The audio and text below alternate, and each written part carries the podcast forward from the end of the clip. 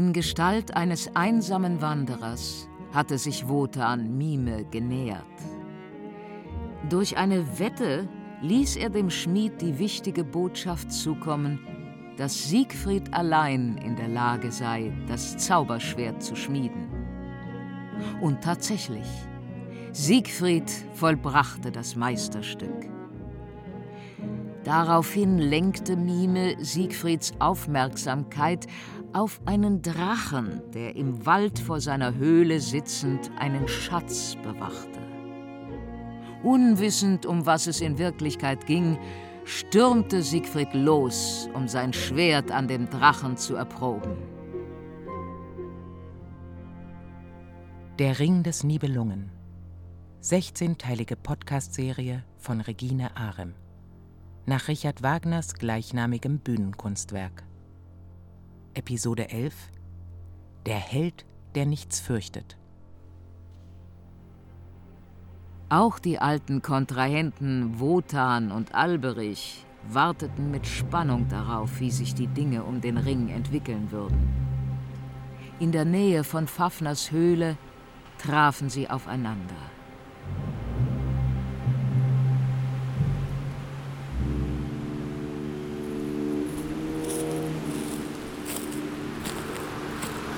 Was für ein bläulicher Schimmer da in der Dunkelheit der Nacht? Ach, wo kommt denn dieser Sturm auf einmal her? Wer ist da? Treffe ich dich also hier, Alberich? In der Nähe von Fafners Hütte. Oh, Wotan! Du wagst es hierher zu kommen. Verschwinde, du schamloser Dieb. Und du? Warum bist du hier, Alberich?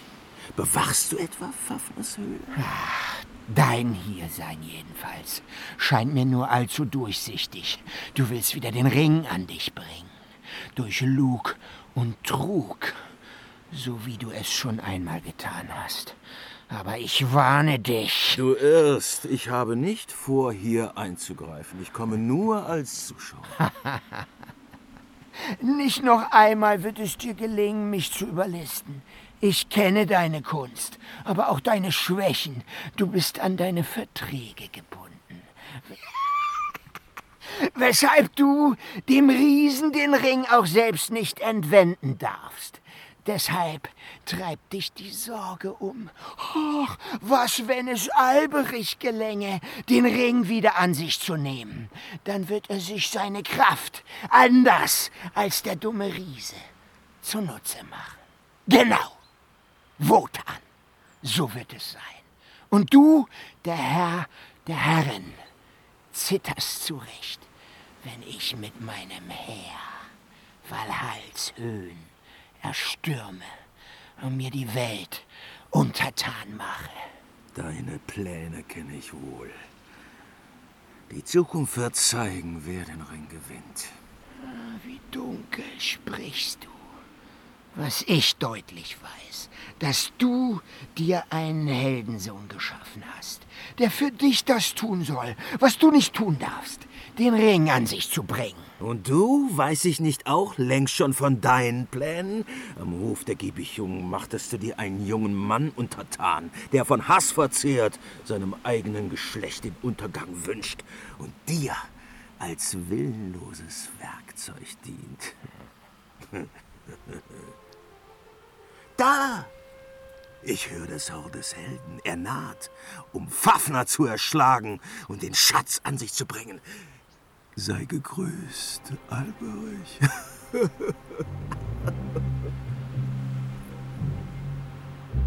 Lach nur. Du und dein leichtsinniges, lustgieriges Göttergelichter.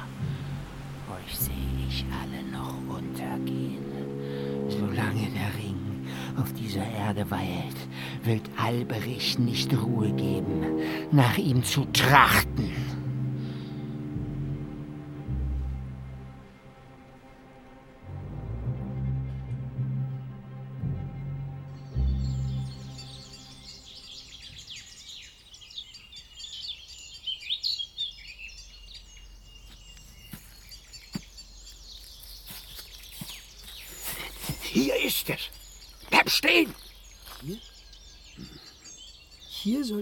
Fürchten lernen? An diesem beschaulichen Ort? Die ganze Nacht sind wir durch den Wald gewandert. Es reicht mir, Mime. Lern ich hier nicht, was ich lernen soll, ziehe ich alleine weiter. Und dich bin ich dann endlich los.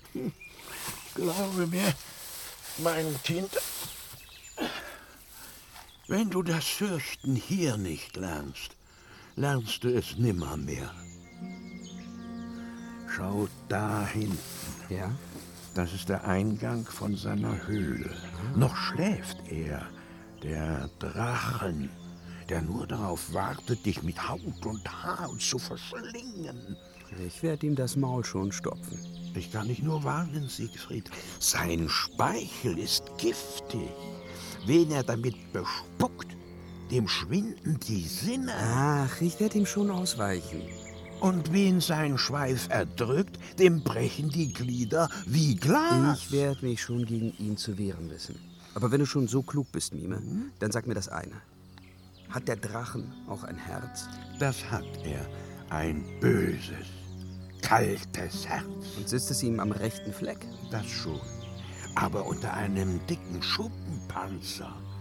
Kriegst du es jetzt mit der Angst zu tun? Ach was. Mit diesem Schwert stoße ich ihm mitten ins Herz. Warte nur ab. Wenn du ihn erst mit deinen eigenen Augen gesehen hast, dann wird dir dein Übermut schon noch vergehen. Dann wirst du dich an deinen guten Mime erinnern und daran, wie sehr er dich geliebt hat. Ich will nichts von Liebe hören. Sagte ich das nicht schon? Na gut, ich lass dich ja. Da hinten an der Quelle äh, werde ich mich so lange verstecken. Bleib du hier nur stehen. Sobald die Sonne aufgeht, wird sich der Drachen aus seiner Höhle wälzen und auf dem Weg zum Wasser hier an dir vorbeikommen. Du versteckst dich an der Quelle? Dann soll dich der Drachen dort erst verspeisen, bevor ich ihm das Schwert ins Herz steche. Böser Bub bist du. Aber dich nach der schrecklichen Schlacht mit einem Stärkungstrank zu erfrischen, das wirst du mir ja wohl noch erlauben. Nicht wahr? Ich bleib in der Nähe. Ruf mich, wann immer du mich brauchst. Damit du von mir das Fürchten lernst? Nun los, verschwinde endlich. Fafner und Siegfried, Siegfried und Fafner. Das Beste wäre, sie brächten sich gegenseitig um.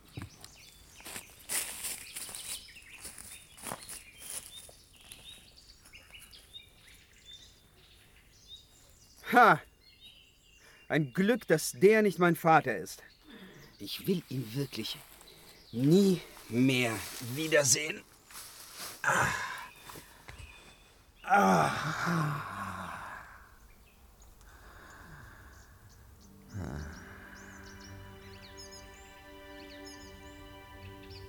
Wie wohl mein Vater aussah.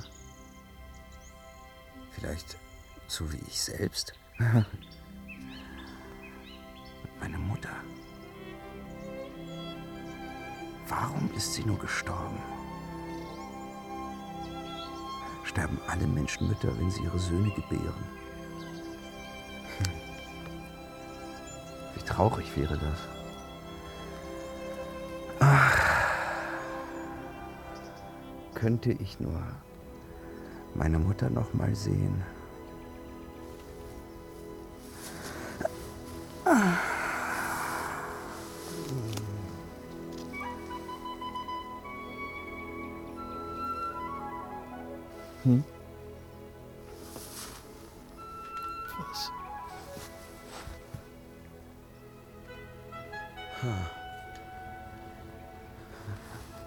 Ein ganz besonderer Vogel scheint das zu sein. Hm. So einen sah ich noch nie. Es scheint, als wollte er mir etwas sagen. Vielleicht spricht er mir ja von meiner geliebten Mutter. Mime hat mal gesagt, dass man lernen könne, mit den Vögeln zu sprechen. Vielleicht hilft das ja. Hör mal, mein Horn. Wie klingt das in deinen Ohren?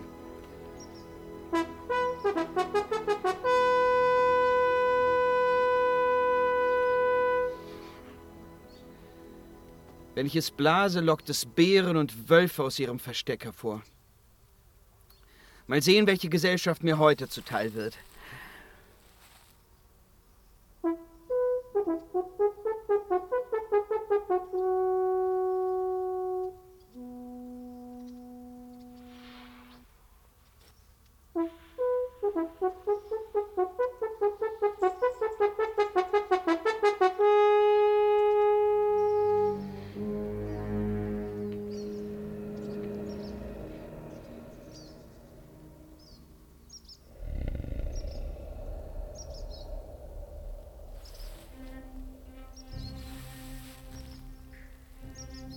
Was ist das? Oh.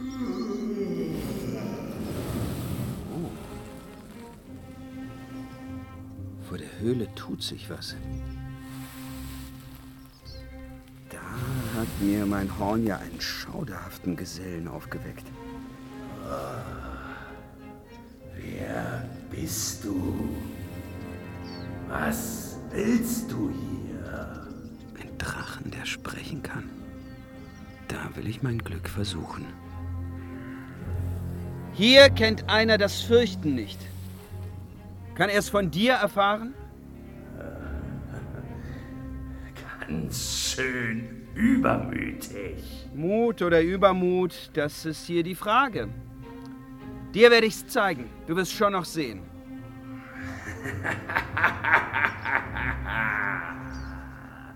Ich wollte zwar nur was trinken, nun hab ich noch was zu fressen obendrauf.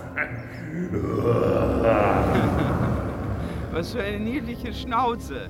Ich glaube, es ist an der Zeit, dir dein Maul zu stopfen. Oder dich damit zu verschlingen. Oh, oh, du Schreckgespenst. Eine üble Sache wär's, wenn ich von dir verdaut würde. Da wär's doch besser, ich bringe dich hier auf der Stelle um. Komm schon, du Angeber. Nichts lieber als das. Hier bin ich. Und hier ist mein Schwert. Seinem giftigen Speichel muss ich ausweichen. Seinem Schweif ebenso. Hier. Der ist für dich. Mein Schweif! Und der hier ebenso. Mitten ins Herz. Da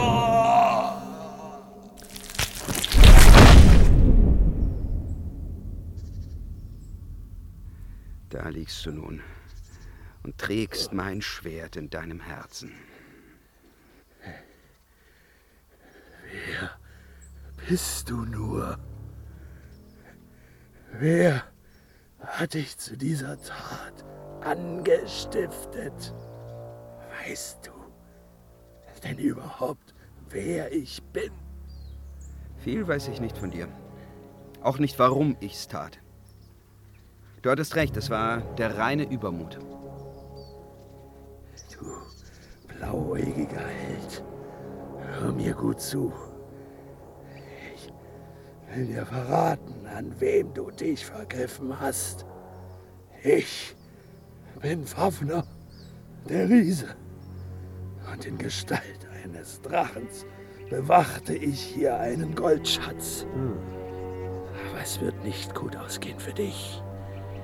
Der Schatz ist verflucht. Und du wirst seinem Fluch erliegen.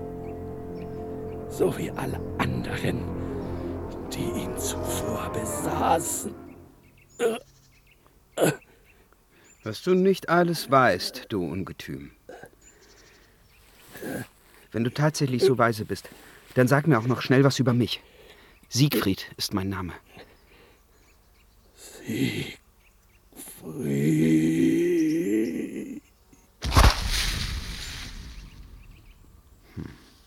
Das war's.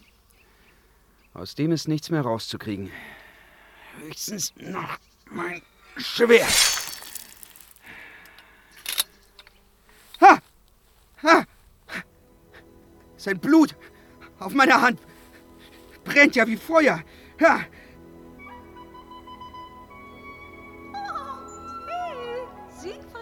Hä? Ist das der Waldvogel?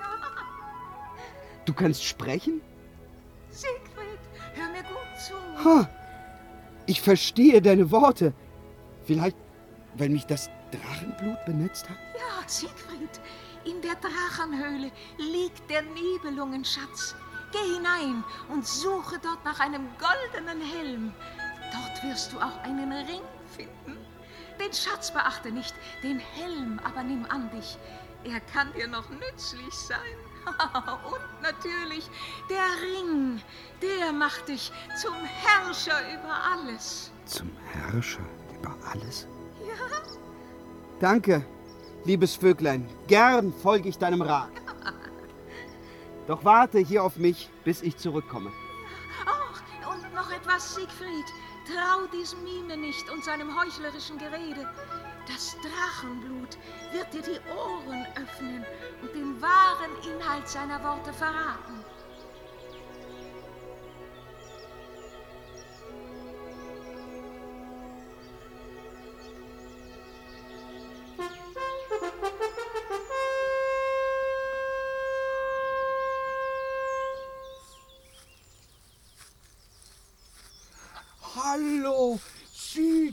Siegfried, du herrlicher Held. Dann hast du das Ungetüm also tatsächlich erschlagen. Ein übles Vieh, nicht wahr? Mag sein. Aber fast reut es mich. Es laufen noch viel schlimmere Gestalten frei herum. Du zum Beispiel. Alles mit der Ruhe, Siegfried. Wie ich sehe, hast du bereits den Helm und den Ring an dich gebracht. Klug von dir. Bald wird ihm sein Mime auf ewig die Augen schließen. Die Tat, zu der ich ihn ausersehen habe, hat er vollbracht. Jetzt muss ich ihm nur noch die Beute abluchsen. Aber das wird eine Kleinigkeit sein. Wie leicht es sich doch übers Ohr hauen lässt. Du führst Übles gegen mich im Schilde? Wie kommst du denn darauf? Im Gegenteil, ich will dir helfen. Er und die Seinen waren mir schon immer verhasst. Er sollte Fafner töten und den Ring sich beschaffen. Das war der Plan und er ist aufgegangen. Nun muss ich ihn nur noch vom Leben zum Tod befördern. Dass du mich hasst, höre ich gern. Aber mir gleich nach dem Leben trachten, ja? Davon war doch gar keine Rede. Was du dir nur immer einbildest. Sicher bist du erschöpft von deiner Heldentat und sehnst dich nach einer Ladung.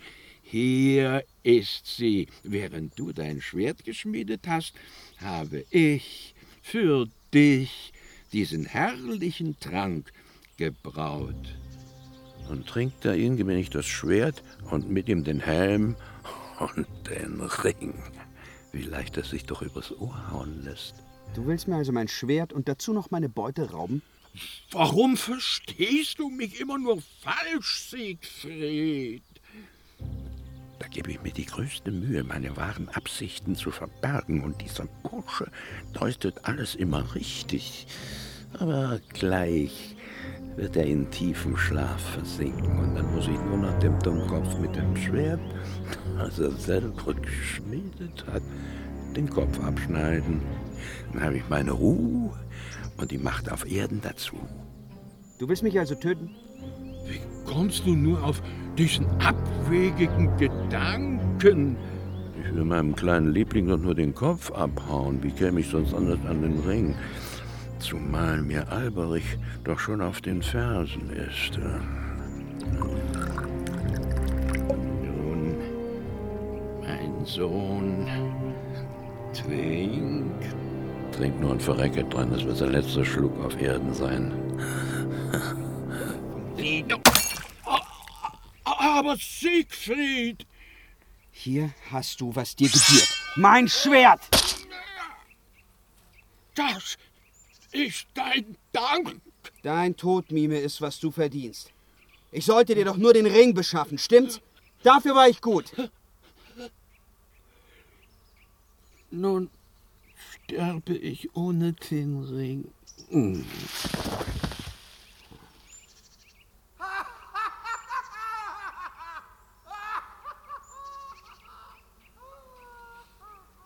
Was ist das? Das ist Alberich, der Nibelung. Waldvogel. Du schon wieder? Noch ist die Gefahr des Ringes nicht aus der Welt. Du sprichst in Rätseln, mein lieblicher Begleiter.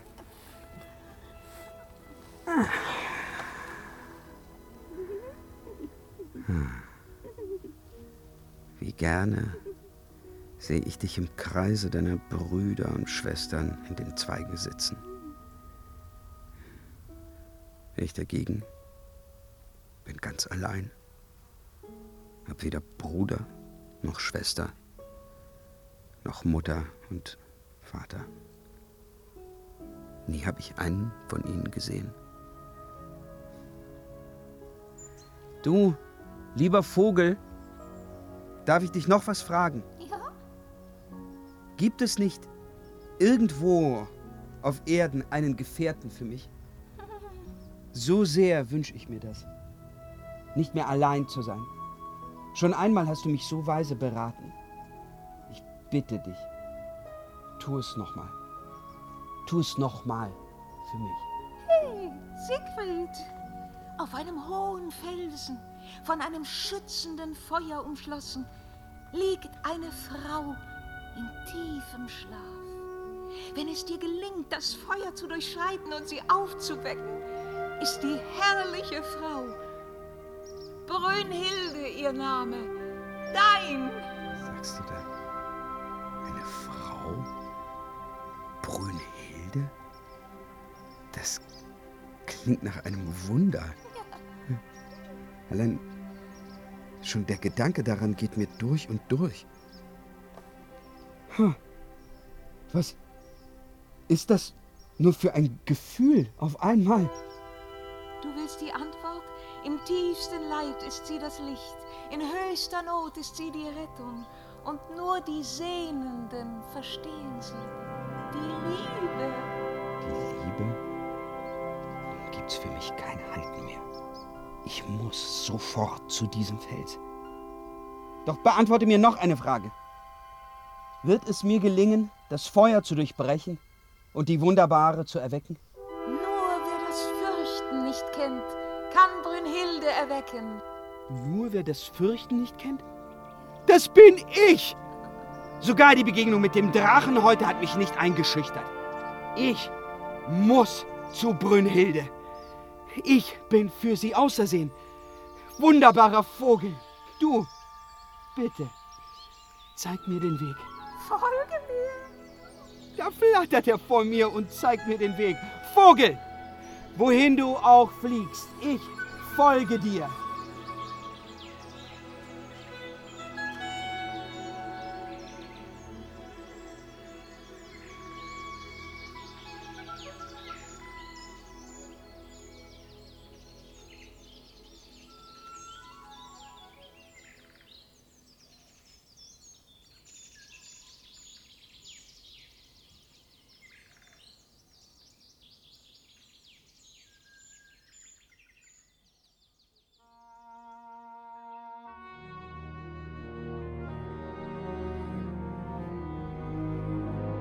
Der Ring des Nibelungen.